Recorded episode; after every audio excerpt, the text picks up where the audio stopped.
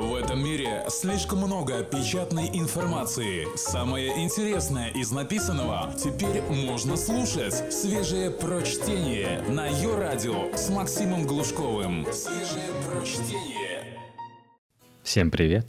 Да-да, вот и они. Пятничные такие пряничные чтения. Рубрика 14+. Молодые, красивые и не любят секс. Экзаменационная неделя, пятница, вторая половина дня. Двое студентов университета Тенниси в Ноксвилле смотрят мультики и валяют дурака на потрепанном диванчике в студенческом центре социальной поддержки. Они встречались всего дважды, но уже без ума друг от друга. Рэй – крошка-второкурсница, похожая на эльфа, только в кепке. Ластится к Шону, красавчику с первого курса. Он обнимает ее – они хихикают и подразнивают друг друга. Она устраивается у него на коленях. Их приятельница Женевьева, сидящая на подлоконнике дивана, улыбается и закатывает глаза. Текст Кэт МакГоун, электронный журнал «Метрополь». Все это похоже на стандартную прелюдию к университетскому романчику на одну ночь. Но здесь не будет ни поцелуев, ни ласк и, конечно, никакого позорного возвращения к себе домой утром в субботу – Шон и Рэй не хотят друг друга и никого другого, если уж на то пошло. Центр социальной поддержки – настоящий рай для тех, кто подвергает сомнению свою сексуальность и гендерную идентичность и пытается воплотить неожиданную идею жизни без секса или почти без секса. Это пионеры новой сексуальной идентичности, системы взглядов, в которой есть своя терминология и свои собственные определения романтики и страсти – все строится вокруг новаторского принципа, согласно которому отсутствие интереса к сексу само по себе является сексуальной ориентацией. Рэй сообщает, что она романтический асексуал. Шон определяет себя как гетероромантического демисексуала, а Женевьев считает себя паноромантическим грей-асексуалом. Не понимаете, что все это означает? Вы не одиноки. Терминология в этой области пока весьма размыта. Но большинство людей определяющих себя как демисексуалов, утверждают, что они испытывают влечение очень редко и только состояв в очень близких отношениях. Грея-сексуалы, они же грей-асы, находятся в серой зоне между абсолютной асексуальностью и более типичным уровнем либита. Кроме того, существует множество способов описать романтическое влечение. Женевьев говорит, что теоретически может влюбиться вообще в кого угодно, поэтому она паноромантик. Шону нравятся женщины, поэтому он называет себя гетероромантиком. Классификация очень расплывчата и может сбить с толку, но это потому, что почти все термины родились онлайн, на игровых форумах и в дружественных по отношению друг к другу блогах. Эти термины не всегда называют какую-то четко сформированную идентичность. Скорее, они служат маячками – помогающими узнать единомышленников онлайн. Пока остальной мир изобретал и удовлетворял в сети все новые и новые извращенные потребности, эти ребята прятались здесь от неумолимой сексуальности культуры. Возможно, это был единственный уголок интернета, свободный от порно. Хотя само название очень важно для движения, демисексуалы и грей-асы не слишком зависят от своего жаргона – и не особенно переживают по поводу того, что могут измениться и перейти в другую подгруппу. Несколько месяцев спустя, после того вечера, в Центре социальной поддержки Женевьев осознала, что она скорее асексуал, чем грей-ас. А Шон сейчас не вполне уверен, к какой категории отнести себя – к демисексуалам или асексуалам. Каждый асексуал, которого я когда-либо встречала, открыт для изменений – я могу быть греем, асексуалом или демисексуалом, рассказывает Клаудия, 24-летняя студентка из Лас-Вегаса. Мы асексуалы, как бы говорим, да что угодно. Друзья и родные часто считают такие идентичности очень странными. Они предполагают, что это такая фаза взросления, или начинают подозревать, что у человека серьезные проблемы.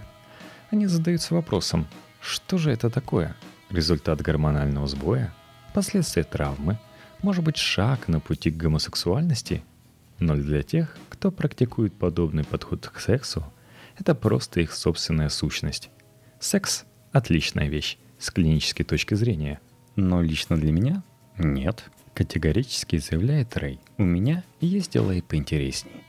Мы считаем сексуальную свободу одним из фундаментальных прав человека. Но идея свободы от сексуальности все еще звучит слишком радикально. Это фронтир сексуальной революции. А сексуальность медленно выходила из тени в течение целого десятилетия.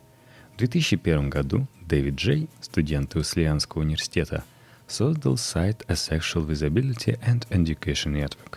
На первых порах ресурс представлял собой хранилище информации об асексуальности во всех ее аспектах.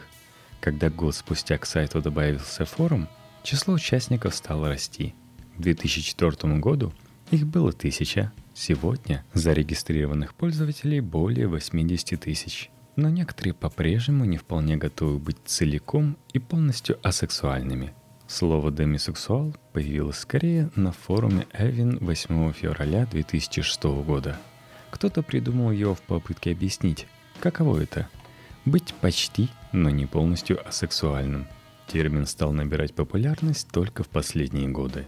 Большинство демисексуалов утверждает, что половое влечение у них возникает редко – только в случае глубокого эмоционального контакта с партнером. Случайно встретиться взглядом с незнакомым человеком и ощутить внезапный прилив страсти – с демисексуалами такого не бывает. «Меня за всю мою жизнь сексуально привлекали только три человека», – написала девушка по имени Оливия, которая определяет себя как демисексуалка. «Столько же людей привлекает моего текущего партнера за время особенно удачной велопрогулки – у демисексуальности множество вариаций. Некоторые демисексуалы и грей-асы иногда испытывают прилив возбуждения, другие утверждают, что равнодушны к сексу, а третьи даже мысль о нем находят отвратительной.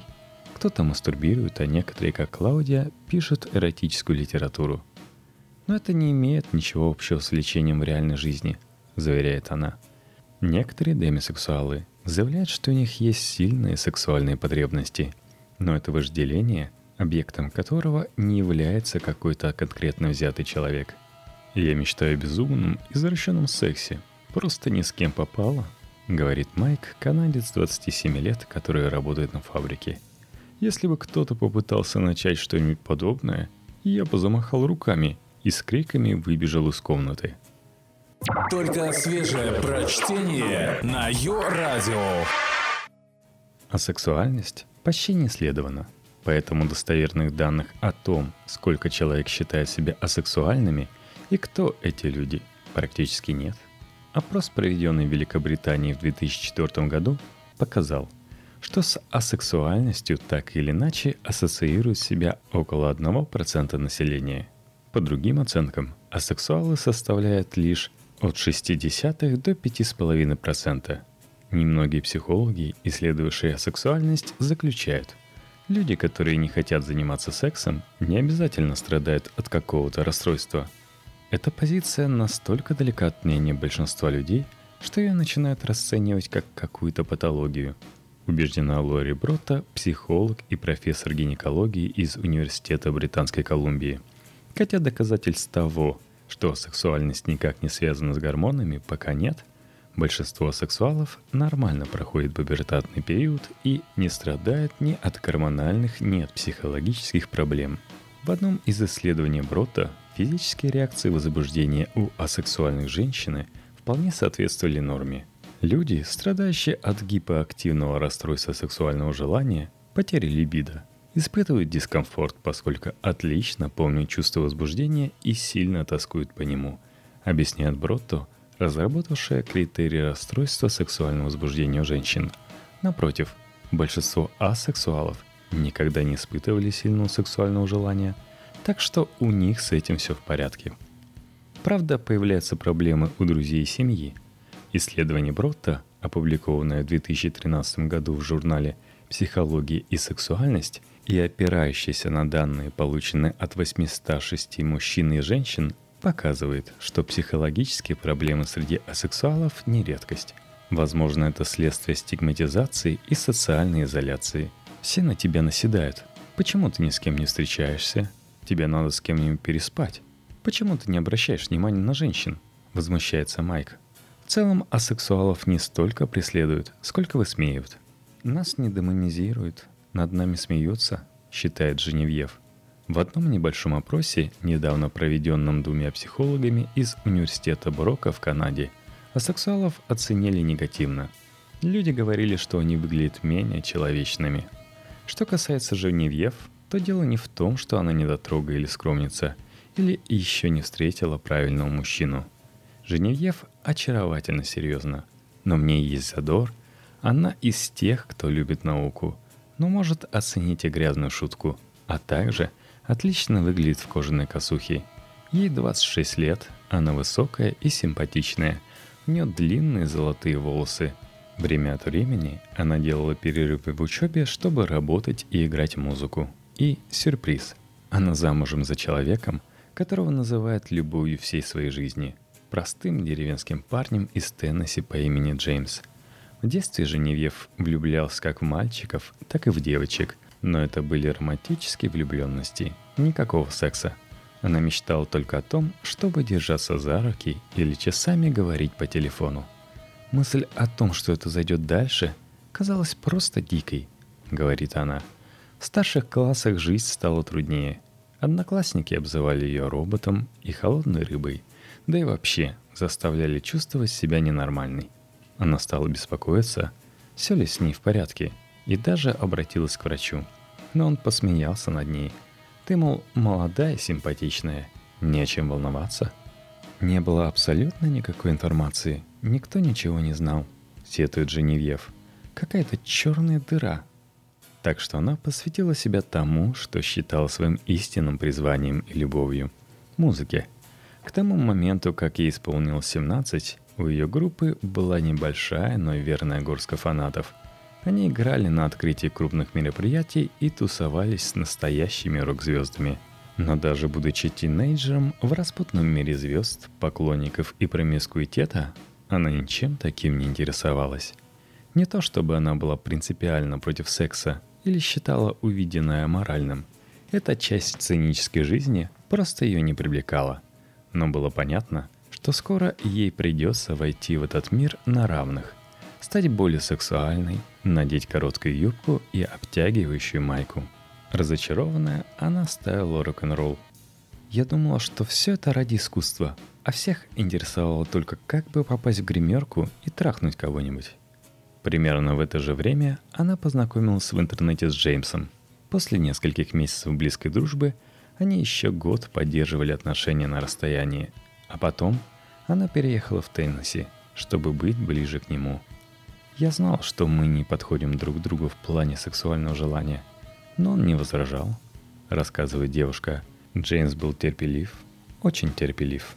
Только три года спустя после знакомства она впервые испытала желание – их отношения перешли в сексуальную плоскость. Я думаю, что когда я узнала его так близко, и мое сердце решило, он моя вторая половинка, мое тело согласилось, написала она в своем блоге на Тумблер. Чтобы понять, как быть счастливой вместе, особенно с учетом различий в сексуальной сфере, они не раз и не два обсуждали этот вопрос. Но как и любая другая пара, они научились находить компромисс – Джеймс и Женевьев поженились прошлой весной, и, похоже, медовый месяц у них все еще продолжается. Женевьев не знала, что для такой специфической самоидентификации, как у нее, существует специальный термин. До тех пор, пока прошлой осенью не разговорилась с одним из студентов в Центре соцподдержки.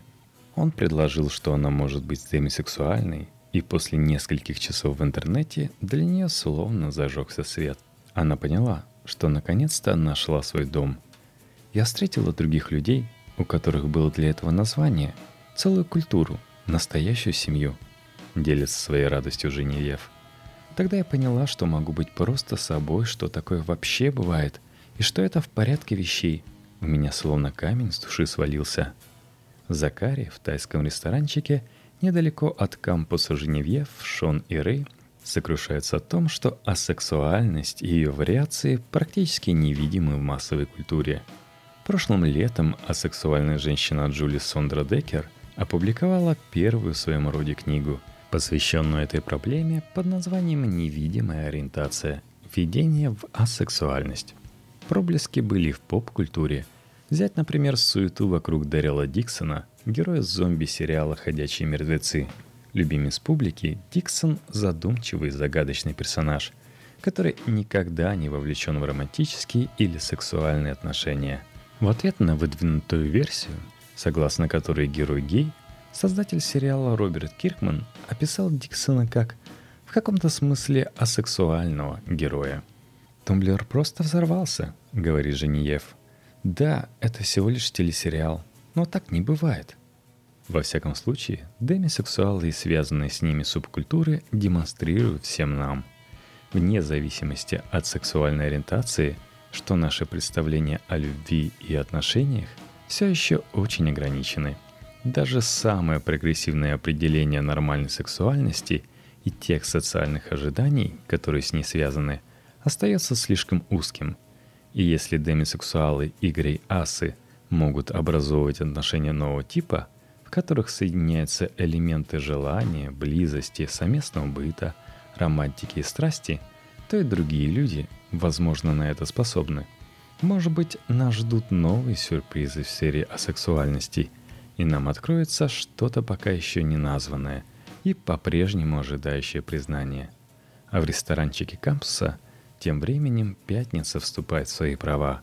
Несмотря на моросящий дождь, сюда постоянно заглядывают группки молодых женщин в блестящих юбках и на высоченных каблуках. Они принарядились для ночи веселья и безудержной похоти. Люди за столиками то и дело косятся на нас и шокируют и раздражают наш разговор об сексуальности – но Женевьев, Шон и Рэй взглядов даже не замечают. Для них чувство освобождения — это по-прежнему что-то свежее и волнующее. Я 15 лет стеснялась всего на свете, и больше я этого делать не буду, заявляет Рэй.